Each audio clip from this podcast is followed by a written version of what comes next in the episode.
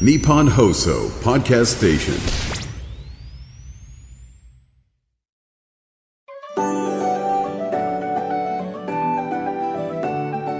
竹内義恵のティータイムス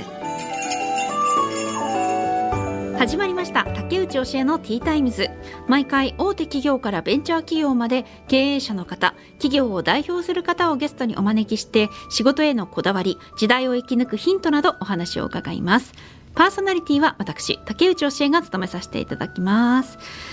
えーと、仕事を復帰してって言ってもまあ少しずつなんですけれども、まあ、徐々にこうお仕事も入れてもらっているんですがあのやっぱり3ヶ月ぐらいかな休んでいたまあ感覚的には半年ぐらい休んでるイメージなんですけどやっぱり徐々に減ってはいったのでやっぱりそのブランクみたいなのが自分でも仕事復帰して感じますね。あのこの間「さまご展」っていう番組ねあの出させてもらったんですけど久しぶりのこのスタジオでのフリートークみたいなのであの声がやっぱり声のボリュームっていうのが出なくなってるんですよね。ずっと子供相手に家の中でなんか静かにお話ししてたのであの空間にいきなり放り出されると声が出ないってことがもういかに周りの人が声が大きくて自分の声がかき消されるのかっていうのをすごい感じちゃってで私の隣に座ってたのがあの囲碁将棋のお二人であのお笑い芸人さんのあのお二人ってなんかこう劇場ですごい頑張ってらっしゃるっていうのでね有名な方々なんですけれどもだから声が人一倍出ててでも恐怖を感じてしまって やっぱ慣れてないので耳元で大声を聞くと怖いんだっていう。もう本当にあちょっとね自分だけちょっと取り残された感じがありましたね。あのさんまさんそれもいじってくださったのでありがたかったんですけど。いやちょっとであとこのラジオの存在って結構大事であのやっぱり結構自分にとっていい話し場になっていたっていうかそれによって、まあ、それなりにこうちゃんと話すことができるようになってたんですけどこれがなかったのでなんか話すのもちょっとだいぶ下手になっていて。アナウンサーなのに。はい。もうちょっとねあの再開してよかったです。話すことに慣れさせてもらってましたね。うん。この番組は。ちょっとまた再開したので鍛えていただきたいなと思います。いやちょっとまだふわふわしてますね。はい。さて今回のゲストは株式会社ハングリータイガー取締役相談役の中田由紀子さんです。ステーキとハンバーグのチェーンレストランを経営されている会社っていうことで結構ご存知の人も多いんじゃないかな。の作家の,、はい、あの知ってるっていう方もいましたし結構横浜に店舗が多いのでそこその辺りに住んでいる方はよく行ってるなんて方も多いんじゃないでしょうか。ハングリータイガーの取締役相談役です。中田さんどんなお話が聞けるんでしょうか。この後たっぷりお話を伺います。最後までどうぞよろしくお願いします。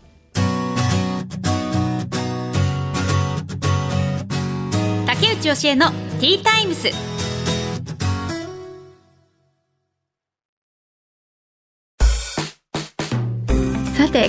は企業の代表の方をお招きしてお話を伺います。株式会社ハングリータイガー取締役相談役の中田由紀子さんです。よろしくお願いいたします。よろしくお願いいたします。まずはプロフィールをご紹介します。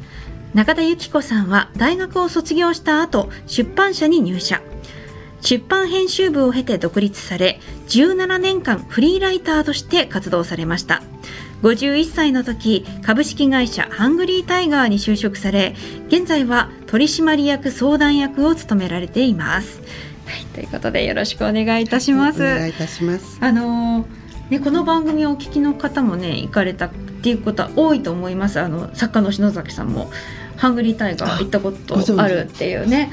結構店舗は横浜を中心に展開されているので、はい、その地域の方は？神奈川県だけ主として横浜ですが、はい、あと横須賀とか辻堂あたりにもありますけれど、基本的には横浜市内。あはい、ご存知ないのね？そうで申し訳ないです。今度ご案内したいです。今度行きたいです。名前がすごいインパクトありますね。ハングリータイガーはい、そうお腹が空いてる、ね、そうですね。そうステーキとか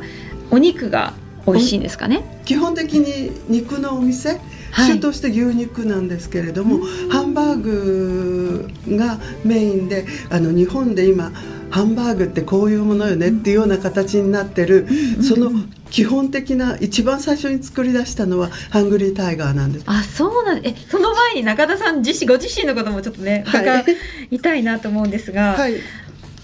出版社から今のこのハングリータイガーに、はい転職されているっていうことで、はい、それどういう経緯があったんですか、はい、あの私その出版社に入社したのが27歳で、はい、その大学卒業して22から5年間ぐらいはあの就職その頃は結婚するんだと思ってたんですね。あ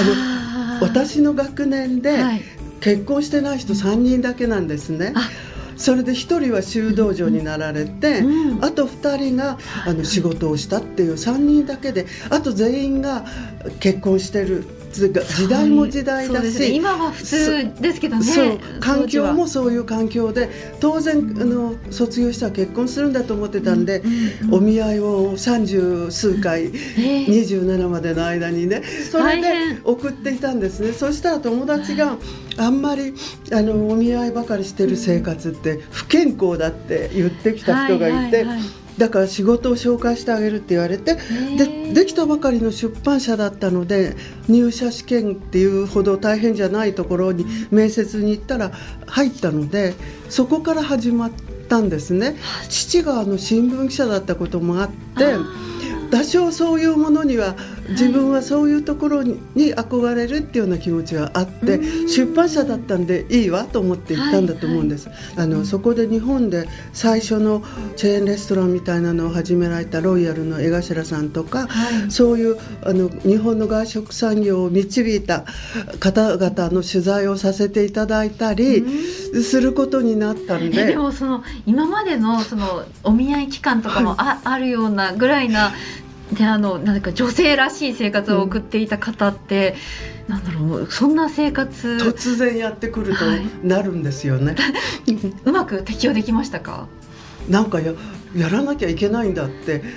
思ってしまいましたね。会社が立ち上がったばっかりで赤字ばっかり出して本社に怒られるわけですから、うん、その中でなんとか黒字にしなきゃいけないと思うといやなんか知らないけど責任感だけはあったんですかね。お好きだったんですかね仕事。だからなんか誰も背負ってくれなんて言わないのに一、うん、人で頑張らなきゃと思って。で7年あの寿司の雑誌が結構当たったりして、少し黒字が見えてきた時に、これでいいやと思ってやめました。そうなんですか。じゃあ結構いろいろその今のハングリータイガーに行き着くまでにもっと他にも歴史がすぐもう3か月で辞めたとこはい。くつもあるんですよ、はい、画廊の暇なとにかく暇なところに行きたいと思って 画廊は誰も来ないし買う人もいないから、座って本読んでればいいと思って、はい。はい、それで画廊の試験を受けたら入る。私すぐ入っちゃうんですね、小さい会社だったので。すごい。えハングリータイガーにたどり着く。たどり着かない。このままだとたどり着かない。まあ、それいハングリータイガーにははその前はもうこうやってや何回もやめてるのにうんざりしてもうじゃあフリーでやるって決めてライターになったんです。あそれでフリーライターになって、うん、だからフリーライターになって17年フリーのライターをしてたんですね。そそれでなぜハングリータイガーかっていうと、うん、雑誌の取材をしてましたから、はい、辞めた会社の取材もしてたんですね、うん、そのそれで外食の社長の取材がな2年3年とかやってる企画で、うんうん、その中にハングリータイガーの社長も出てきたり、はい、そんなに大物じゃないまあ言ったらなんですけど、はいはい、こう個人で独立して一生懸命やってらっしゃるっていうのを社長としては珍しくそういう人が登場23か月続いて登場したことがあって。でハングリータイガーに行ってそしたらハングリータウン今会長ですけど記事がああの面白かったからなんだろううちも仕事する時原稿頼みたいからって言われたけど、まあ、社内法の文章になってないようなね作文書いてくるがあの社員ののリライトするような仕事を頼まれたり、けど、はい、まあ、そこで接点があったんですね。そしてバブルが崩壊した時外食の世界は本当に全部壊滅的にひどい状態になってドコモが今までと違う方法でやらないとダメだってなってシステムを変えていたんですけど、ハングリータイガーもの今までのシステムじゃないシステムをちゃんと作らないといけないっていうことでそれを取り組んでいるところに、うん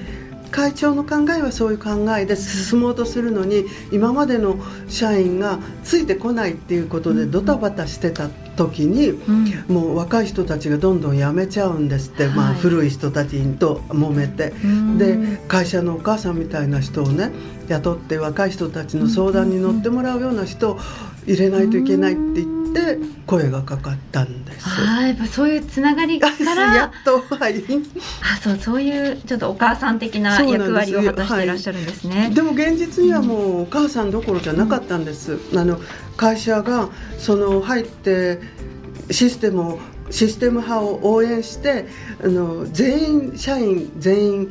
反対派も全部含めて全員の面接をしてそのシステムを変えるとどういう良いことが起こるかって話を1人ずつ呼んでしたんですね。そしたらだんだん若い子たちがシステムって大事なんだねみたいになってでまあようやっと何年か経って時間がかかったけどできて現実にシステムが完成したら売り上げがやっぱり上がってくる。だってお店もきれいになっていくし、商品もちゃんとしたものが出る、まあ、具体的な例で言うと昔の人たちは食品の管理も肉が配送されたら冷蔵庫入れれば管理だと思ってるけど、パテねハンバーグにこうなってるパテを冷蔵庫に入れてあって次の日来るとその上に次のを積んじゃう。そうすると一番下のものはもう、はいはいべちょべちょしてる、うん、美味しくなくなってるのを焼いて出しちゃうんですね。だからお医者あのお客様にも嫌われていたけれど、嫌われてきていたけどそのそれを先入れ先出しっていうし仕方をちゃんとして決めてそれから必要以上の在庫を持たない在庫管理のためにね割り箸にここまで来たら注文するのよってリボンで結んでここまで減ったらっていうだから何個までになったらあのするのよとかそういう細かいところからシステム派は一生懸命指導してってでまあできたらやっぱり売り上げ上がってくるんですよね。美味しくなるしね。だからあのそのシステムを完成してさあこれからってなってでちょうど会長も株の公開をしたいって言って、うん、でじゃあいよいよ準備ができたってことで証券会社に行ってきますって言って横浜の証券会社に私と経理の人とまあ、財務の人とね行って準備ができましたので、うんうん、そろそろ前のお話を進めたいですと言いに行ってそして帰ってきたら食中毒事故が出ているっていうことになってで O157 がの実行が起こってたんですその完成した途端にこう壊れたみたいな印象だったんですけど。だからそこから苦労の連続でしょ最初いやあのでも本当にその数々の修羅場を超えてきた中田さんに伺いたいんですけど、うん、仕事とは プロフェッショナル私にとっては、はい、結婚もしてないし子供もいないからだからかもしれないけど仕事ってやっぱり人生生きていく道の必要なあの乗り物。それがなかったらこれを無事に歩いていけなかったと思います。うん。これがあるからあっちこっちドタバタしながらまっすぐにまあ目的を持っていたわけじゃないですよね。ハングリータイガーもたまたま誘われて、ね、全部なんかそんなに考えてなく。でそのましてライターとしての自分をちょっと褒めてあげると、うん、その辞める年に3冊ぐらいあの本がすごく売れる本が出て印税もらえて、うん、あの結構びっくりする額をいただいてそうこれからいよいよ自分が書きたいものを書けるのかなって思った。途端にハングリータイガーの声がかかって、その時に面接の時に当時の社長が今会長ですけどあの中田さん老後ね、書きながら生活していくって大変でしょってあのやっぱり一冊書いてわずかなお金しかもらえないので、ライトフリーの場合、はい、だから本当にそれで必死に1ヶ月取材して1ヶ月書いて50万円じゃとってもやっていけないみたいなね感じだったのがあの会社へ入ればあまた将来あの賞与もあるし将来もし役員にでもなればあの期末賞与も出るから楽に暮らせますよって言ったけど 嘘ばっかり 嘘ばっかりですよ。そう賞与なんて会社に入って1回しかもらってないっていう状態でい。や本当にそうもっと聞いていたいんだけど進みましょう。進めましょうというかねあのもうもうすいや時間が来てしまったんですけど。楽しい人生だった。で人生今思えば。いやこれからもでもなんか本当にずっと働いてらっしゃる感じですねこれはね。いやだって私今はは83になって80過ぎた時にやっぱりコロナになってでコロナで、飲食店ってみんな営業できなかったり大変だったじゃないですか、うん、でもうちの場合は、まあそ、それほどひどくはなかったけどでもやっぱり客数はぐんと減ったしお客様の行動が変わりましたよね。遅い時間が全然入らなくなってどこも前、ね、時間をね早めに閉めるようになってだからそれ売り上げにやっぱり影響するし、こんな状態になってるのに80の人がお給料もらってじゃ悪いなと思ってそれでか社長にあの若い人のお給料を確保しなきゃいけないから、私は辞めた方がいいと思いますって言ったら中田さん考え違いしないでねって言われたんですよ、でもこう30年も近くねいる人が辞めたって言ったらみんながどう思うってやっぱり会社危ないんだってあの人が辞めるぐらいなら会社危ないんだって不安があるじゃないですかって辞めないでくださいよって言ってくれたんですね。でまあ確かにみんな不安になるかもしれないなと思って、でまあ、幸いハングリータイガーはコロナの影響はそれほどひどくは受けなかったんです。お客様がやっぱりすごく応援してくださったんでで去年の秋にフードサービス学会からコロナの時に売り上げが落ちないで無事に超えた会社としてハングリータイガーその訳を講演してくださいって言われてお話に行ったぐらいなんです。中田さんは？そう、えーあのこの外食産業に携わる若者に何か中田さんからメッセージがあったらお願いします。はい、私外食産業って人と向かい合う仕事じゃないですか。だから本当にその人たちと向かい合っていく時にものすごくいろんなあの広がるんですよね世界が。あのすごい楽しい仕事だと思ってる昔ねランチに大統領がやってきたとかっていうミステリーを読んだことがあるんですけどそれはあのニューヨークでレストランをやってる女性の経営者のが主人公の物語なんですけど、はい、それのすごく最初の方にねその女性の経営者がお店を開ける前の準備をする時にウキウキしてこうやってお客様を迎える準備をしてる時が一番私は好きみたいなセリフを言うところがあって私それいつも自分と同じだなと思うんですよ。あのこれからお客様が来てうちの商品を美味しいと思って食べてくださってこんな幸せなことはないなってそういう仕事だなって確かに肉体的には厳しいところがあるかもしれないけれど人との関われる素敵な仕事だと思ってます。ウキウキしながらやってるんですお店行っちゃいけないって言うからこの頃は だからあんまり行きませんけどお店に行ってお客様を迎えたりいらっしゃいませと言って お店に行っていらっしゃいませとか言ってるとお客様がみんなお店の人に話を聞かないで私を呼ぶんで 迷惑される。あえー、なんかすごく素敵ですねそのメッセージは。そうそしてすごくわかります。大統領がラ,、ランチにやってくるっていうような大大でしたよね、それっていうような気持ちでお客様を迎えるっていうお話なんですか、ね、いろんなお客様を迎えるじゃないですか、しお客様みんなハングリータイガーに行ってるってことを秘密にされてるけどサッカーの選手とかいっぱい見えるし、野球の選手はなんていうの？男の人が持ってるこういうポーチ？忘れていっちゃう。なんかよくね野球選手持ってるポーチ、う。ん、そうなんです。だから、えー、素敵なお客様に恵まれて、ハングリータイガーは幸せな会社だと思ってます、ありがとうございましたということで株式会社ハングリータイガー取締役相談役の中田由紀子さんにお話を伺いました。ありがとうございました。ありがとうございました。こんなことでよかったのかしら。いやもう本当にすごく貴重でしたし 詰まってましたね。竹内由恵の T-Times